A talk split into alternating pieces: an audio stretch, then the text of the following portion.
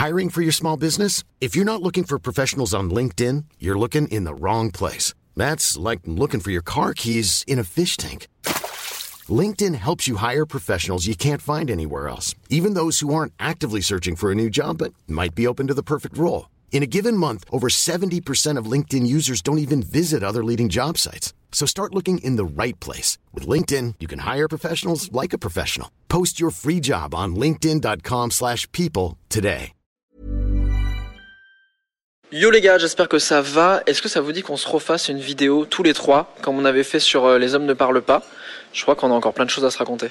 mec, entre mec, entre mec, entre mec, entre mec, entre mec, entre mec, entre mec, entre mec, entre mec, entre mec, entre mec, entre mec, entre mec, entre mec, entre mec, entre On en a déjà pas mal discuté, mais en fait, on a des parcours complètement différents. Et en fait, j'ai l'impression qu'on se rejoint quand même dans des trucs où on s'est senti un peu en décalage avec les autres à certaines périodes de nos vies. Moi, j'avais un retard hormonal, euh, donc j'étais beaucoup plus petit que les autres. Genre à 6 ans, vraiment, euh, les gens faisaient deux têtes de plus que moi, on avait l'impression que j'étais encore en maternelle. Euh, et donc quand on m'a diagnostiqué ça, en gros, vers 6 ans, c'était le début, en gros, de tout le process de tu vas avoir un traitement hormonal, euh, voilà, qu'est-ce qu'on fait? Donc batterie de test, j'allais à l'hôpital euh, tout le temps, euh, passer des nuits entières avec la perf dans le bras, où on prenait du sang euh, H24 et Mhm. tout. Ça a duré euh, 9 ans. Entre le moment de la batterie de test et après j'ai eu un traitement hormonal pendant 6 ans, où genre je me piquais tous les soirs ouais. euh, pour euh, faire fonctionner normalement mon hypophyse, donc pour avoir une croissance normale. Jusqu'à peut-être 12 ans. du coup. Non, parce qu'en gros, il y a eu une batterie test qui a duré plusieurs années. Et après, j'ai eu 6 ans, 6 ans de traitement euh, direct, quoi. Et j'ai arrêté à 17 ans. Et moi, en vrai, je n'avais pas conscience que j'étais plus petit que les autres avant justement le CE1, tu vois. 7 ans, j'arrive dans une nouvelle école. Premier jour, mais vraiment premier jour, j'arrive avec mon petit cartable en mode alors, on est là ou quoi? Bon, je parlais pas comme ça. mais- et euh, j'ai le souvenir horrible de euh, devant la classe en fait euh, quand la prof tape des mains, tu sais, et qu'il faut qu'il faut y aller. Et genre au moment où j'arrive, tout le monde est en train de se mettre deux par deux. Et genre je vois le regard des mecs qui me regardent en mode petite merde, tu vois. Et du coup, il y a personne qui se met avec moi parce que je viens d'arriver, donc je me mets en bout du truc et je sens les regards des gens qui me regardent et je fais ouais, il y a un truc un peu chelou qui est en train de se passer. Première euh, cour de récré, on sort et vraiment genre il y a un groupe de 5 mecs qui me prennent dans un coin et qui me disent euh, oublie pas que t'es une grosse merde. Genre c'est les, les premiers trucs, tu vois. Et dès que j'essayais d'être sympa ou que je souriais et tout, il me disait ouais il est content hein, le petit nain et tout. Et genre en fait il me ramenait toujours à ma taille tu vois. Il y a un moment où arrêté d'être heureux parce qu'en fait euh, j'ai très vite assimilé que le fait de sourire c'était une faiblesse de ouf. Et après ça a été une vague mais de harcèlement euh, psychologique. Euh, euh, de masculinité entre les mecs. C'est à dire que euh, à chaque cours de récré je savais que ça allait être le supplice de euh, dès que je sortais les gars allaient se mettre à 4-5 qu'ils allaient me mettre sur le côté dans un endroit où personne ne voit et violence physique violence psychologique etc donc là c'était vraiment un truc de regarder les mecs entre eux la jungle tu vois. Et tu sens qu'il y en avait qui voulaient pas suivre pour pas être à ma place. Et ben en gros il fallait aussi qu'ils me frappent tu vois. Et il y avait aussi de la violence par rapport aux meufs. C'est-à-dire qu'il y avait aussi ce truc de montrer leur supériorité. Donc par rapport à moi moi j'étais plus faible parce que j'étais plus petit euh, mais de le montrer devant les filles aussi pour plaire aux filles et là c'était un truc de mal dominant mais putain on avait 7 ans quoi Ouais. et en gros pour moi j'ai assimilé ce truc là très vite et après je me suis dit bon En plus, bah tu on- tapes le fait que tu sois nouveau déjà, de nouveau, c'est commissaire. Et en plus, tes petits de taille étaient. Complètement. Complètement. Alors j'ai pas compris tout de suite, tu vois. Donc ça, ça- en vrai, ça a été une phase très dure. Euh, j'en ai jamais parlé à mes parents, j'en ai jamais parlé autour de moi. Donc euh, truc de harcèlement vraiment qui a duré un an. J'ai juste dit que je voulais changer d'école et je crois que mes parents ont quand même compris. Je pense qu'ils ont jamais compris que c'était aller jusqu'aux violences physiques euh, à répétition parce que je cachais mes bleus, je cachais tout ça. Parce que t'as peur aussi en fait.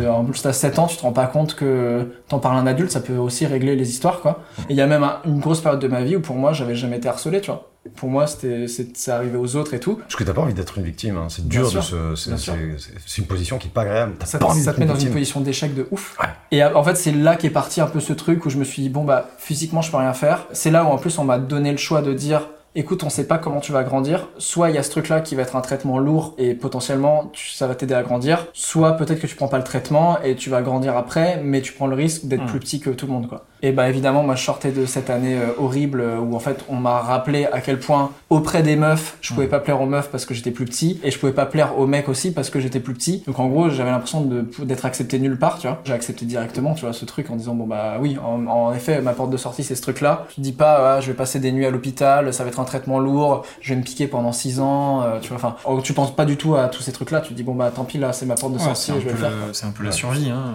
Complètement. C'est quoi C'est de la testostérone enfin, Ça base de quoi le. Non, c'est c'est de l'hormone de croissance. Ok. En gros, tu as une hormone hypophysaire et en gros, c'est cette hormone-là qui, qui, qui fait ta, ta croissance. Et moi, en fait, elle, elle, elle était en dysfonctionnement. qu'elle était un peu flemmarde et du coup en gros le truc ça, ça, ça la dope un peu pour qu'elle fonctionne normalement. Et après en gros j'ai changé d'école et ça a été beaucoup mieux parce que pour moi c'était un truc où on repartait à zéro et en fait c'est vraiment un truc où je me suis dit mais terminé en fait je serai plus une vicose et, euh, et physiquement je fais pas le poids donc je ferai jamais partie des, des, des, des gars euh, plus costauds qui vont frapper etc. Et là je me suis dit bah il faut que je sois plus intelligent et plus malin en fait. Euh, au final, tu as quand même eu suffisamment de chance pour trouver à cet âge-là la réflexion nécessaire ou l'instinct de survie nécessaire pour t'extirper d'une situation dans laquelle tu pouvais rester bloqué, euh, même en changeant d'école. Tu vois, un an là, quand tu te dis comme ça, un an quand t'as de 7 à 8 ans, c'est pas ouf. Un an vraiment à te faire taper dessus par des gamins au moment où tu te construis. Bon, j'ai l'impression que c'était une autre personne en vrai. Tu vois, quand j'y repense, j'ai Mm. l'impression que c'est pas moi, que c'est un autre enfant Ouais. qui s'est fait bolosser et tout. Toute cette période-là qui a duré un an, clairement, c'est ce qui a construit la personne que je suis aujourd'hui, quoi. Mhm. Et je me rends compte que euh, très vite, je me suis dit, ok, physiquement, t'es pas le plus fort. Donc, euh, en plus, j'ai été diagnostiqué un peu plus tard, mais euh, enfin, quelques, trop, deux, trois ans après, hypersensible. C'est un, c'est un truc déjà qui te décuple la totalité de tes sens. Moi, j'ai j'ai des problèmes euh, auditifs, par exemple. C'est-à-dire que dans un bar, dès qu'il y a plus de deux, trois discussions, je peux plus rien entendre. Donc ça, ça, ça vibre et, et j'entends plus rien, je peux plus me concentrer du tout. C'est aussi au niveau des yeux. Donc moi, il y a des concerts où j'ai dû partir parce que les lumières m'agressaient les yeux. Quand j'ai agressé, Ah. c'est-à-dire que je, je devais fermer les yeux parce que ça me, ça me donnait mal à la tête et tout. Et puis t'as ce truc-là aussi par rapport aux autres où euh, des fois tu peux dire une phrase ou entendre une phrase et cette phrase va résonner dans ta tête pendant, euh, pendant 24 heures quoi. Mais en fait, quand t'es un gamin plus petit que les autres, donc plus faible physiquement et hypersensible, donc plus faible euh, aussi euh, intellectuellement et sentimentalement, Ouais. moi j'avais l'impression d'être le, le pire des le pire des gars quoi. J'avais l'impression de me dire bon bah ok euh, je, je, je vais en termes de masculinité on me le faisait ressentir en plus que du coup j'étais pas fait pour vivre tu vois j'étais pas fait pour survivre auprès des autres gars quoi. C'est marrant parce que tu le dis plus faible, alors qu'en fait, euh, cette notion de faiblesse, euh, c'est quelque chose que tu construis à travers euh, le fait de généralement avancer sur un âge où tu te construis et tu te construis toi-même, mais tu te construis aussi en groupe Mm. euh, face à ta communauté, tes potes, l'école, etc. Ouais. Il y a la maison, mais il y a aussi ben, tout ce qui fait ta journée, donc euh, l'école et le contexte de, scolaire, et sur lequel tu viens comme te, euh, te placer sur un- une espèce de ouais, d'échelle en disant en fait où est-ce que je me place? Et t'as les gens euh, populaires, donc assimilés, forts, grands, etc. euh, et euh, les autres. Et ouais, en fait, le truc c'est que cette faiblesse, elle en est pas une. Non. Mais en fait, c'est les autres qui te font ressentir ça comme une faiblesse. Et aujourd'hui, mon hypersensibilité, elle fait toute ma force et tout ce que je suis Mm. aujourd'hui, en fait. euh, et aujourd'hui, si je fais ce métier-là, c'est par euh, l'hypersensibilité. Parce que là, j'ai dit tous les trucs négatifs. Mais en vrai, l'hypersensibilité, il y a aussi une empathie extrême qui fait que moi, c'était horrible parce que quand j'étais gamin, genre, quelqu'un qui avait mal au ventre, ça pouvait me donner mal au ventre. En vrai, je tombais malade en voyant les gens malades, tellement je ressentais leur douleur et tout. Et aujourd'hui, en fait, cette empathie, je pense que c'est euh, pas pour rien que je fais des interviews, que je discute avec des gens. On a tourné cinq épisodes de Insomnie avec France TV, où c'est une émission où on est dans un lit. Et pratiquement tous ceux qui sont sortis m'ont dit, il s'est passé un truc que j'ai jamais vécu en interview. Et je pense que c'est là que je me suis dit, ah ok, c'est aussi un super pouvoir, quoi. C'est qu'il y a un truc qui se passe qui est, qui est, Mm. qui est réel, quoi. Et vous, est-ce que vous vous rappelez la première fois que vous a fait vous sentir différent Alors c'est vraiment pas pour faire le gars, hein, mais je pense toute ma vie, vraiment. Ouais. Vraiment. Mm. J'ai jamais connu un sentiment de me dire euh, comme à la maison. euh. Si, j'ai- il y a une époque de ma vie où j'ai voulu fédérer à des trucs et me sentir vraiment euh, en phase avec les, les gens à côté de moi, euh, me sentir en groupe. euh. Je suis né au Maroc. Par la suite, euh, j'ai- je suis arrivé très vite en Italie à l'âge de 3 ans. Et j'ai appris le français et l'italien quasiment en même temps. Et puis je suis revenu au Maroc pendant 4-5 ans. Et puis je suis reparti en Italie. Puis j'ai eu mon bac. Et puis j'ai découvert la, la France. La France, la vraie. Pourquoi la France, du coup? Très bonne question. Merci Manji. Parce que sur toute cette espèce d'aller-retour, etc., mon seul fil rouge, c'était le système scolaire français. Ok. Et que ce soit à Rome ou à Rabat, bah, mes profs étaient français, ils enseignaient en français. euh. Et du coup, le but un peu de tout ça, c'est quand même d'aller dans le pays, et d'habiter dans le pays par lequel t'es brassé culturellement et de découvrir ce que c'est. Toi, en Italie, parce que t'as quand même vécu longtemps en Italie, Ouais. tu, euh, les gens te faisaient sentir italien? Quand je me promenais au parc avec ma mère euh, et ma soeur, j'entendais des vieilles dames dire à ma mère, euh, genre, euh, ah, euh, ça va? Vous venez d'où Et pourquoi vous habitez ici Euh, D'accord. C'est vraiment le pourquoi vous habitez ici. Mm. Et là, tu commences à te dire, euh, hein C'est genre Et euh, genre, qu'est-ce qu'il fait ton père Euh, Et je lui dis, bah, mon- mon- enfin, on est venu parce que mon père a été envoyé pour le travail. Et là, je voyais vraiment le, ah, le travail. Tu sais, avec une espèce de dédain, une espèce de, Mm. ah, bah oui, il doit faire les carreaux, il doit. La main d'œuvre pas chère. Et, hum, et alors, une fois arrivé en France, waouh, trop bien, yes, je vais arrêter d'être différent, je vais, je, vais, je vais être dans le pays de vraiment la langue et la culture par laquelle je suis brassé. C'est trop bien. Je suis étudiant en IT informatique. Un truc quand même qui est chelou, c'est que vu que j'ai qu'un passeport marocain, on me filait un titre de séjour. Ça a été au début un truc un petit peu rigolo parce que euh, tu te sens un peu comme un yaourt euh, qui va périmer. Où chaque année, vraiment, il faut que tu renouvelles ton titre de séjour sur la base des mêmes documents. Dis-nous, rappelle-nous où t'es né, ta grand-mère, le loyer, le, les machins, enfin les, les non-impositions, les. Enfin, et chaque année pendant 3-4 ans, vraiment, je redonnais, mais j'avais juste faisais des photocopies de la Ok, l'année d'avant. Je changeais juste mes bulletins, mes certificats de scolarité, Ouais. mais c'était exactement la même chose.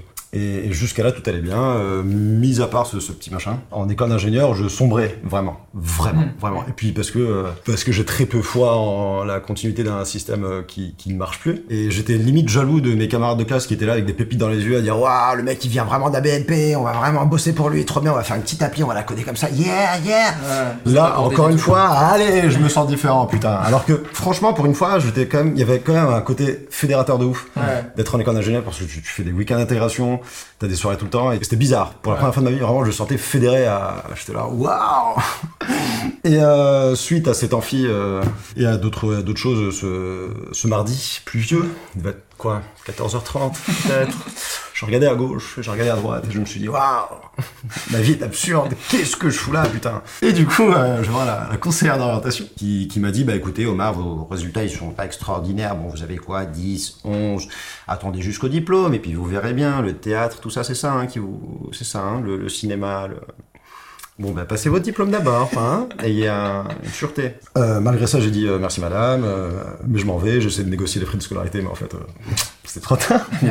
J'entame au au même moment un cours du soir de théâtre, et c'était incroyable. Et encore une fois, là, j'ai arrêté de me sentir différent, parce que je me sentais vraiment dans un, dans un bocal que avec des gens qui ont la même appréhension de ce qu'on a envie de faire, Hmm. le même goût pour euh, le jeu et pour l'écriture et pour l'imagination et pour plein de choses. euh. Et, là vraiment j'ai entrepris de faire ça sérieusement et de ok moi je veux devenir acteur en fait vraiment c'est ce qui me plaît c'est ce que c'est ce que et je et je, je pense pouvoir euh, apporter des, des petites choses là-dedans. Hmm.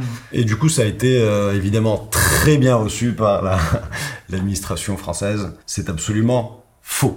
Euh, un rendez-vous début septembre, du coup, pas pour créer un nouveau cycle de, de yaourt. Euh, J'arrive et elle feuillette comme ça, elle regarde des... Enfin, c'était une- du coup une... euh, je sais pas comment on appelle ça, mais une... une subordonnée préfectorale, je sais pas comment, euh, qui feuillette le dossier, puis qui me dit, euh, d'accord, mais alors vos... j'ai besoin de votre certificat d'école d'ingénieur. Je dis, bah non, non, j'ai quitté mon école, d'accord, mais alors, vos bulletins... non, non, mais j'ai quitté mon école d'ingénieur, d'accord. Pour faire quoi, du coup? Ah, du théâtre. Elle m'a déjà elle m'a regardé avec un, un regard euh, qui, qui, qui signifiait euh, tu es une merde. Mm. Euh, on m'a tendu un papier que je signe machin comme quoi j'ai bien eu le rendez-vous mais voilà. Mais Et- là, à ce moment-là, tu te rends compte que c'est pas comme d'habitude. Ah oui, oui. d'habitude on me, donnait, on me donnait un autre rendez-vous pour aller chercher mon, mon titre de séjour. Et elle me dit, euh, vous allez recevoir chez vous un papier euh, bientôt euh, que vous aurez le droit de contester. Du coup, je lui dis, mais contester euh, vis-à-vis de... Elle me dit, vous verrez. euh. Et du coup, de la façon la plus cordiale qui soit, je lui demandais, je- j'essaie de grappiller des infos, quoi. Et elle me dit, non, non, mais vous verrez, vous verrez, euh, vous verrez. Elle lève sa tête, elle voit un gars, un mec de la sécurité, qui arrive qui me prend, qui me prend par le bras Arrête. mais vraiment comme on prendrait un mec bourré dans une boîte. Et en plus très discrètement mais serré ultra fort genre Ouais, non mais en fait tu vas venir avec moi et tu vas sortir en fait. Et le mec m'a dit ça avec un putain d'accent. C'est absurde. Euh, j'avais envie de dire mais frère t'as un titre de séjour aussi qu'est-ce que tu fais là? Qu'est-ce que t'es en train de me faire putain? Et, et du coup bah clairement j'étais en train de comprendre qu'on qu'on allait me renvoyer chez moi Ok. parce que le théâtre ça sert à rien, parce qu'on va pas avoir un chômeur de plus, parce que bah non, non, école d'ingénieur c'était très bien pour euh, pouvoir faire tourner l'économie. Euh, comédien, t'as Hmm. hein, quand même de grandes chances de devenir chômeur. J'ai compris aussi que j'étais une valeur marchande et que j'étais pas un être humain avec une sensibilité, euh, des, des, des plans de vie ou des, ou des projets. J'étais, euh, il fallait que je serve, il fallait Ouais. avoir une utilité. Et ça c'est d'une extrême violence. Vraiment, j'avais l'impression que quelqu'un me prenait le, le sternum, enfin Mm. qui me le comprimait. C'était une douleur absurde. J'ai jamais, enfin vraiment, j'étais, c'est comme une espèce de, de crampe généralisée de là à là. J'étais en panique. Je- j'a- je- le Maroc, c'est un pays que j'adore. Vraiment, j'ai grandi, j'ai toutes mes attaches familiales, etc. Mais en fait, moi, j'avais d'autres projets de vie, en fait. Mm. Moi, j'aime la France. moi, je continue à habiter là, à bosser ici, à faire mes, genre, euh, ok, parce que je veux faire du théâtre, du coup, tu me renvoies. euh, Hmm. Alors, pour revenir à la différence, parce que c'est quand même Ouais. le, le sujet, c'est une différence euh, subie et une différence qu'on t'impose et qui, t'isole, qui te marginalise Mhm. et que et que et qui est peu compréhensible en plus. Le, le meilleur parallèle que j'ai réussi à faire ça pour faire comprendre à quelqu'un ce que tu ressens en, en termes d'identité, en termes de, c'est comme si tu retournes chez ta mère. Elle ouvre la porte et tu fais euh, ouais maman, euh, juste euh, elle a fait bonjour. Vous êtes qui Hmm. Et tu regardes ta mère, tu dis bah, C'est moi. bonjour. Vous êtes qui Ben maman, je suis, je suis, je suis ton. Enfin, quoi C'est quelque chose qui te jette sur un toboggan direction dépression, isolement, marginalisation et, et, et parano. Paranoïa Ouais. aussi. Mm. Parce que t'as l'impression que, enfin, alors, tu remets tout en cause, quoi. T'as l'impression que tout le monde t'en veut, en fait. Je, Ouais. je marchais dans la rue, Comme si les gens qui te regardaient, dans leur regard, tu voyais, ah, il est pas français, lui. Oui, il est différent, putain, Mm. il est. Et, euh, et, et du coup, bah, s'en sont suivis des, des mois de. D'abord de dépression et de. Et de. Et puis d'acharnement aussi pour rester, pour Mm. rester ici.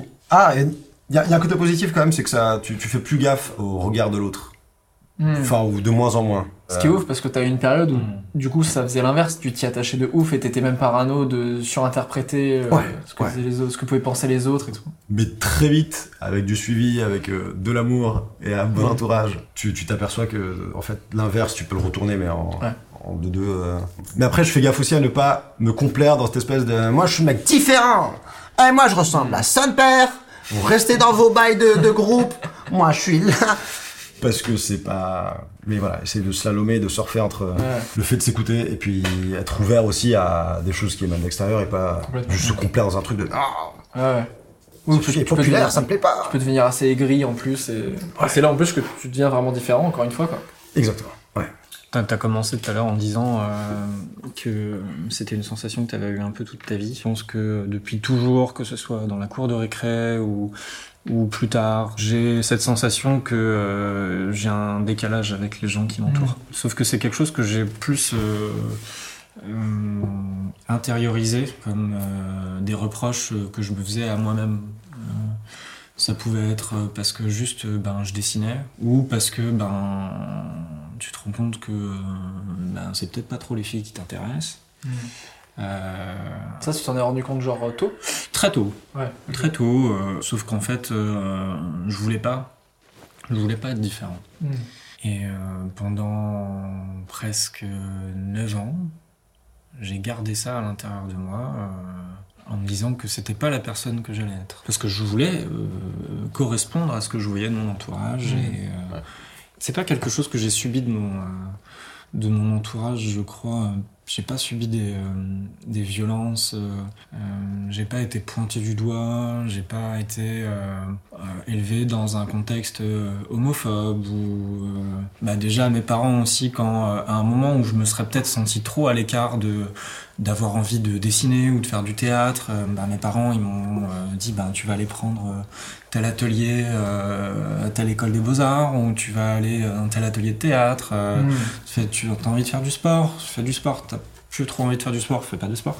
Euh, ok, ben on va faire de la danse, on va essayer. Euh, donc, je pense que j'ai eu de la chance dans le sens où euh, mes parents m'ont permis de pouvoir créer différentes choses autour de moi pour pas me sentir trop différent du contexte dans lequel je pouvais être à l'école ou au collège. Même si le collège et le lycée est une période que je garde comme un fléau dans, dans mes souvenirs parce que euh, c'est une période où, où moi-même je me suis contraint et que je me suis imposé avec beaucoup de violence le fait de ne pas être euh, la personne que j'étais au fond, au fond de moi. Mm. Euh, mais j'ai jamais été euh, marginalisé ou j'ai jamais été violenté physiquement ou je- j'étais je le faisais très bien moi-même déjà je crois. Ouais. C'était plus toi qui Ouais. t'es dit à un moment, non, je serais pas cette personne, alors que personne t'a dit. Non. Et puis parce que euh, je voulais, euh, j'étais très rattaché, je pense, à une certaine euh, vision que j'avais de ma vie euh, Mm. et euh, et pas parce qu'elle m'était imposée par ma famille ou quoi, mais je crois que j'avais une une projection dans, du futur qui était très euh, très différente et euh, j'ai mis beaucoup de temps à accepter qu'en fait, ben c'était moi. hmm. le truc sur lequel j'ai été le plus pointé du doigt, ça pouvait être d'abord le dessin. Le fait de, ben, de partir faire une carrière artistique. Disant, bah, tu fais pas un bac S, euh, tu, fais, euh, tu fais quoi? Effectivement, il y a ce côté, tu vas servir à quoi? Tu, Mais tu, tu veux pas faire un vrai métier plutôt ou, euh, Et en vrai, euh, bah, mon homosexualité, je l'ai gardée pour moi très très longtemps parce que bah, j'ai pas eu de. la toute première expérience que j'ai eue euh, a été euh, traumatique et euh, ça m'a en fait pas du tout libéré. Je l'ai regardé pendant des années, des années euh, plus tard. Euh, ça m'a, je crois que ça m'a repropulsé pour 5 ans, je crois, sans, sans, sans dire à personne. Donc ça a été quelque chose qui, qui- qui est apparu et que j'ai osé dire que quand je me suis senti euh, dans un milieu, et dans un entourage qui était capable de le comprendre euh, sans avoir à me catégoriser. Par exemple, aujourd'hui, euh, c'est une réalité dans, dans la rue. Beaucoup de, de, de gens disent ah mais on dirait pas, on dirait pas que t'es homosexuel. Merci. c'est que tu veux. Vrai. Il y a des gens qui disent ça. Ouais. On dirait pas que t'es homosexuel. C'est, c'est, c'est fou, on dirait pas. On dirait pas que tu suces des grosses queues. En fait, c'est ce que t'entends en plus, toi. Ouais, c'est ça. Et en plus, ça veut dire quoi? Ça veut dire ah t'es t'es pas efféminé ou ah, Ouais, tu, c'est ça, euh, je- t'es pas tu- pas une femme. C'est dit euh, comme si ça devrait te rassurer. Ouais, comme C'est- un compliment. Ouais. Ah, ouais. franchement, Ah, tu, dirait- ressembles à un vrai hétéro. Ouais. Alors là, c'est bien fait. hein. Bah alors ouais, parce que déjà j'ai passé des années à, habiller le, ce, ce truc-là, de justement euh, faire hétéro, même si du coup bah, j'avais aucune vie euh, euh, sentimentale et sexuelle, euh, bah, en fait euh, je pouvais quand même me coller, à faire des blagues de cul, et, parce que je fais Mm. toujours beaucoup. Euh, et euh, Ah là là, il faut s'arrêter maintenant. c'est une réalité, mais qui est du coup beaucoup plus jeune parce que ben, ça fait euh, bon, quelques années maintenant, mais beaucoup plus récemment que je suis euh, sorti du placard, Mm. comme, comme on dit, et que euh, j'ai mis du temps aussi à avoir des relations, des relations suffisamment sérieuses pour être dans la rue Mm. avec, avec mon copain. Le regard des gens, euh, sur cette simple réflexion que tu peux avoir en disant en fait, euh, là je suis heureux. Je suis avec euh, mon partenaire là, ou la personne qui partage ma vie et j'ai envie de l'embrasser ou euh, de tenir par la main. Mm. Tu regardes autour de toi avant même de savoir si tu peux le faire. Et Mm. ça, en fait, ce moment où en fait tu n'es pas dans juste dans le vivre l'instant, La spontanéité. Dans les- dans le tu, calcul, ouais. tu quittes en fait ce truc-là et que tu n'es que dans le regard des autres et ce que te, euh, te reprojette la société, etc. Je suis parti un an au Canada, on en avait déjà un petit peu Mm. parlé. Euh, ça, c'est quelque chose qui. Pas, le Canada est pas parfait. Hein. euh, Montréal est pas, pas du tout la ville parfaite, en tout cas pas de mon expérience. Euh, mais euh, là-bas, pour le coup, il y a une certaine tolérance sur, sur l'homosexualité dans la rue. Et bah, à cette époque-là, j'étais avec un garçon et, et ça m'a fait énormément de bien de pouvoir vivre une relation au grand jour et de ne pas justement de quitter cette réflexion et de euh, de l'embrasser quand j'avais envie de l'embrasser, de le prendre dans mes bras euh, et sans avoir peur euh, de me faire frapper ou de me faire agresser verbalement dans la rue ou, ou quoi. C'était quelque chose qui, du coup, quand euh, je suis revenu en France, j'ai gardé, je crois, un peu trop cette insouciance parce que ben j'ai pas vécu ça. Mm. J'ai été, euh, été un peu épargné de, de ce genre de choses et je sais que c'est pas le cas de tout le monde. Et, mais comme je- j'ai pas cette, ce trauma Mm. euh, en moi, je, je me sens pas tant différent de ça particulièrement. C'est pas le premier truc qui me, qui, qui est le truc dont on me pointe du doigt euh, dans la rue ou qu'on m'a fait sentir différent. C'est parce que t'es beaucoup trop stylé qu'on te fait ça. Alors Euh, non, par contre, c'est les tatous. Ah ouais. Ouais. tout simplement. Moi, je les porte parce que parce que j'ai envie de les faire sur moi. Et j'entends déjà les bah oui, mais enfin bon, euh, t'as des tatous, euh, on va forcément les regarder. euh, Mm. Enfin, tu fais forcément ça pour qu'on les regarde. Mm. Euh, Grosse merde, souvent ils rajoutent ça. En fait, non. Déjà, je le fais pour moi, je le fais pas pour les autres. Je pense que au départ, j'ai commencé à me faire tatouer pour dévier le regard des autres. Ouais. Donc forcément que quelque part, je l'ai fait au début pour attirer l'attention sur Mm. quelque chose d'autre que ce que je pensais qu'on voyait en me regardant.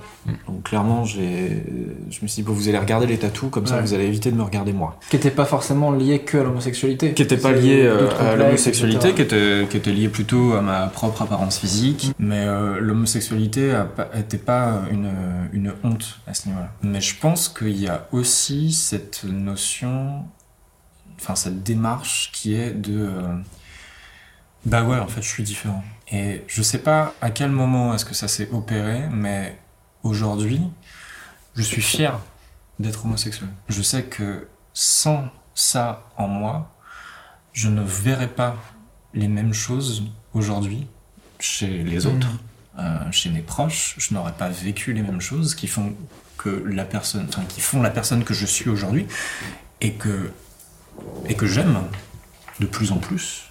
C'est pas toujours facile, mais c'est comme ça. Et, euh, que ça avance, mais je, parfois je me remercie en me disant, enfin, tu t'es dit pendant des années que t'étais, euh, que c'était mal, que c'était sale, que c'était, voilà, toutes ces choses-là. Euh, mais en fait, regarde aujourd'hui, putain, en fait, c'est ça qui te fait, euh, qui, qui est aussi très lié à, à ma créativité, qui est très lié à la manière dont je vois euh, euh, le corps des gens, ou euh, la beauté chez les autres, ou euh, qui, qui, qui, qui est moteur d'une démarche euh, plus, plus, plus globale et euh, qui m'a amené vers un parcours artistique, qui m'a amené à me lier à des gens euh, plus facilement ou pas, pour des différences ou des similitudes. Et, euh, et aujourd'hui, c'est une, c'est une force. Mhm. Comme euh, les tatous sont une force. Ouais. Comme, euh, comme mes dessins en sont une autre. Et Mhm. comme aujourd'hui, accepter ma légitimité d'être différent, on pourrait, on pourrait euh, synthétiser ça euh, en disant en fait, euh, c'est pas, euh, c'est pas être différent, c'est être soi-même. Ouais, Hmm. c'est accepté euh, Ouais. C'est euh, en fait aujourd'hui accepter ta différence, c'est euh, c'est accepter qui tu qui tu es Ouais. Euh, et sans à compter sur le regard que les autres portent sur toi, mais sur sur, euh, sur celui que toi-même tu Mhm. portes sur toi. Ouais.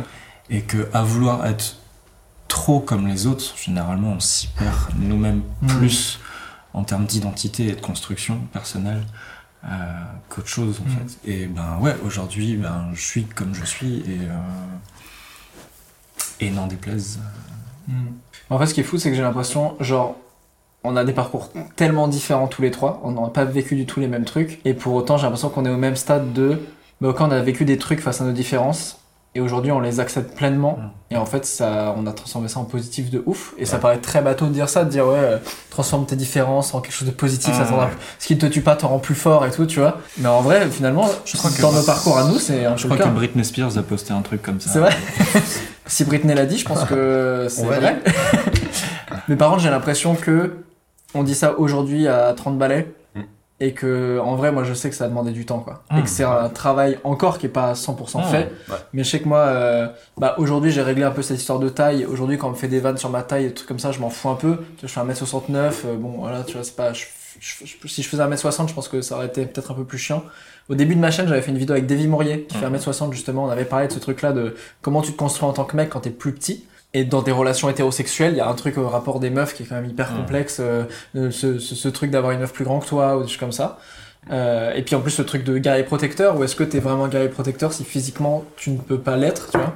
Euh, Donc en fait t'apprends que bah, déjà t'es pas obligé d'être un guerrier protecteur, et tu peux aussi dans nos sociétés aujourd'hui ne pas forcément l'être. Enfin je veux dire on va pas chasser du mammouth, donc en fait tu l'es aussi euh, par d'autres d'autres atouts que tu peux avoir. Et aujourd'hui j'ai l'impression que de se dire bah ouais j'ai été, ce qui reste encore aujourd'hui c'est l'hypersensibilité, qui est un truc que j'arrive de ouf à gérer et d'en avoir fait une force. Mais comme tu dis, en fait, moi je suis hyper fier aujourd'hui d'être hypersensible.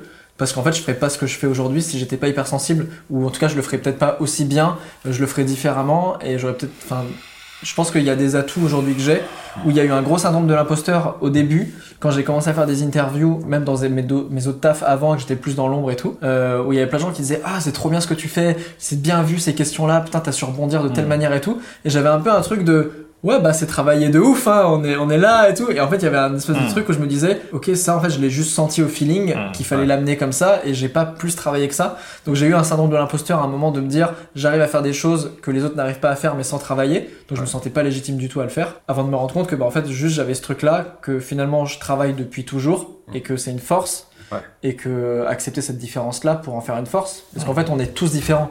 Tu demandes à tout le monde il y a jamais personne qui fait bah moi je pense que je suis comme tout le monde. Ouais, ah, moi, la même, je suis le, je suis le troupeau. Ouais. Tout le monde se sent un peu différent. Mm. Et dès que tu arrives à dégager ces différences-là, c'est ce qui fait la richesse de nos relations en fait. Ouais, et puis euh, deux choses. Euh, être indulgent avec soi-même. Mm. Et euh, l'âge n'est pas euh, un repère euh, dans le développement personnel.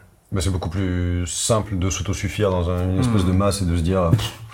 Moi, je trouve ça beaucoup plus confortable qu'on décide pour moi. Ouais. Enfin, c'est- une vraie entreprise de s'écouter au maximum euh, tous les jours. Ouais. quoi. Complètement. Et pour moi, c'est clairement le sens de ce qu'on fait là aujourd'hui. hein. En vrai, c'est aussi, moi j'aurais tellement aimé que, que à, à 7-8 ans, quand tu te fais massacrer la gueule dans une cour de récré, on me dise tout va bien se passer, j'ai été comme toi. Et en fait, on s'en sort. On s'en sort de ouf. C'est-à-dire que ce que tu vis là, ça va pas être la réalité de ta vie toute ta vie.